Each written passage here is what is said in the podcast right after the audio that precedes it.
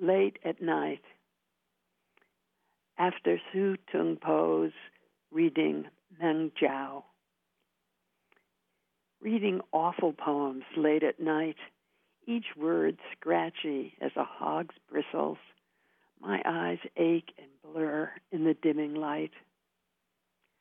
I don't find one good line, one image, one single flower piercing the mud. Only ponderous ideas, heavy as boulders clogging a clear stream. Or worse, it's like eating bony little fish or boiled crabs and breaking out in hives.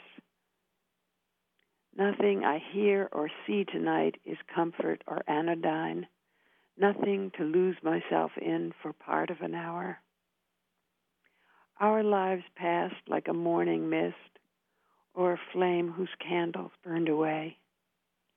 Why strain listening for beautiful music in the witless peeps of an insect when I can just put the book aside and study your last woodcut, blue night, rain pelting the riddling moonlight on a blue black bay, more wondrous than words on a page, better for me.